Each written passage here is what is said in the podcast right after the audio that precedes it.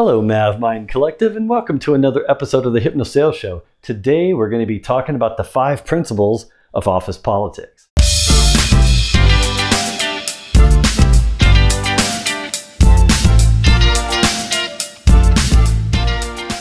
So, yes, if you work for a company right now, there's office politics where you work. Don't deny it. Stop denying it.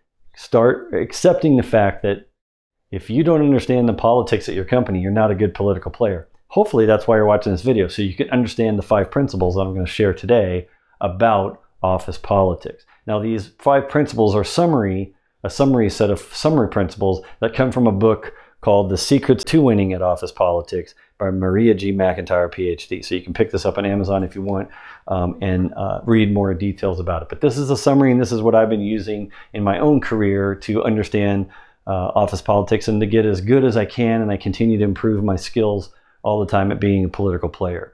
So, um, so the first one on the list of these five principles is the person with the most power wins. The person with the most power wins. So if you don't have any power, you're not going to win. Uh, the one that wins is the one that has the most power. So you should always be seeking to gain as much political power as you can. To create political capital, what's called political capital, within within your company so you can uh, leverage that capital what's called leveraging the political capital in order to uh, c- create more political power. And then you can use that political power uh, to the company's advantage to the team's advantage and to your own advantage. And it should be in that order. You should always be figuring out how to help the company first help your team second and help yourself third. You should always think of it in that order um, because that's the perception that people have. If it's a positive political landscape, a po- positive, and you want it to be a democratic, equal type of a democratic political landscape at your company, you want to think of it in that order. But but realize that if you don't have political power, you're not going to win. So you need to gain political power and build up political capital uh, with your investments in other people in order to uh, in order to create that that political power or gain that political power that you can then use for the benefit of the company, the team, and yourself in that order. Um, the second thing is uh, harming others by advancing your own political interests will always cause you to fail politically. You will always fail politically if you advance your own personal political interests and professional political interests within the company at the expense of the company and other people other individuals. So you always want to avoid harming anybody else when you advance your, your agenda. So again, I've shared in other videos before. Um, you want to always be open with your politics. You want to share your agenda. You want to make sure other people are sharing their agenda and you understand their agenda so you know how to help them. And then you can also request people to help you. But whatever those requests are should always be positive and it should always be advancing the company, the team, and yourself and you should never you should never advance uh, or try to push your agenda onto someone else if it if it harms someone else's agenda. So that's why you want to understand everyone else's agenda so you can figure out how to weave and navigate your agenda and get it to fit into the puzzle so everyone, you know, it looks like a clear puzzle. Like if you've ever done a puzzle where, you know, you got the box and it had the picture of the completed puzzle and you got to use that reference picture in order to know how to put the puzzle together. Like if you if you ever lost that picture, you pretty much can't put the puzzle together. You need that picture as a reference to know how to put it together. So politically speaking, you need to understand what does the whole political landscape look like? What does everybody want that you're directly or indirectly working with so you can figure out how to adjust your agenda to help them get their agenda, achieve their agenda, uh, their wants and desires with what they want, the two or three things that they want out of their agenda, but they also understand yours and they can help you as well. And uh, so the more you understand that picture, the better. And just don't do it at the expense of harming anybody else. Always be helping other people with their agenda at all times when you're advancing your own agenda. Um, the third one here uh, is the third uh, principle. All of your political relationships, or I would just say any relationship you make that you strengthen within the company, will equal po- uh, political capital. What's known as political capital. So it's sort of like if you invest time and effort and ability into other people, helping them get their agenda, helping them along with their path. So let's say, for example, some you ask someone like, "What do you want to get out of this? Like, what's your agenda?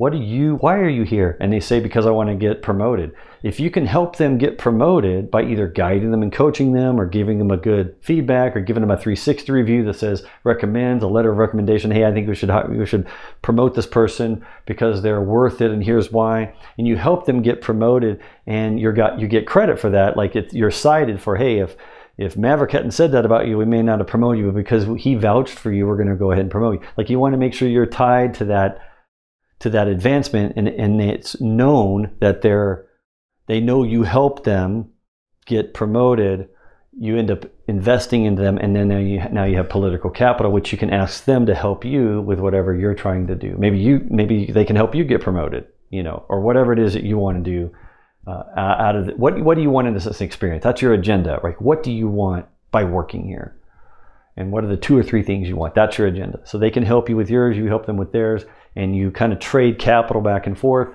And then as you get bigger, then you have all these allies in these other departments that are politically helping you because you've helped them. So put them first, put the company first, put them first, always be helping them and invest in them and build those relationships so you can build that capital up to uh, withdraw later when you need it and leverage it later when you need it. Okay, now I mentioned this just briefly, just right now, uh, right before. Valued contributions, anything that's valued as a contribution, like anything you do for the company that's seen as valuable to the team or individuals or the whole company, hopefully the whole company can see some of the things you're doing that ends up becoming more political power. It gains more political power for you when people value your contributions. So, by the corollary, this also means so listen up to this because I made this mistake early on. The contributions that you make that are valuable that nobody sees has no political power. Okay, I'm going to say that again. The contributions that are valuable that you make that nobody sees, that are invisible, they're not visible, they're invisible to everyone have no political power. They gain no political power for you if they're hidden. So you want to make sure that you brand yourself and get yourself out there and make sure people know that you've contributed in certain valuable ways. Make sure it's valued though. Don't talk about contributions that nobody cares about.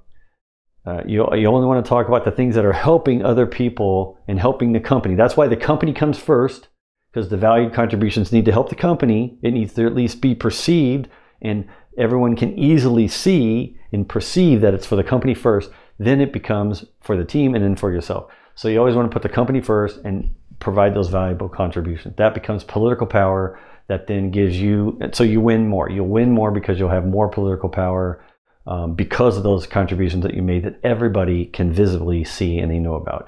And then the final one here this is a, one of the hardest ones, I think, most difficult ones for people to understand or really be able to handle because of the way the subconscious works. We typically don't want to change. Nobody wants to change. We always want to keep it the same and do what we did yesterday, tomorrow, and expect better results. And, it, and that, that's not how it works. You have to be willing to change yourself first before you can expect someone else to change their behavior. So you've got to change your own behavior, change your own viewpoint, change your own perspective, your own way of thinking. You've got to grow and learn and change and transform. So maybe change is not a good word, it's transform. Transform your thinking before you can expect someone else to transform theirs politically. So if you want to have political power and be able to make decisions and win more often, be what's called a political winner, because you're winning and you're getting out of the experience what you want You've got to be willing to change potentially what you want or how you're going to get it or the behavior of what you need to do to get there. You might need to change that plan and be flexible and be adaptable. And I've talked about this in other, other videos in the past.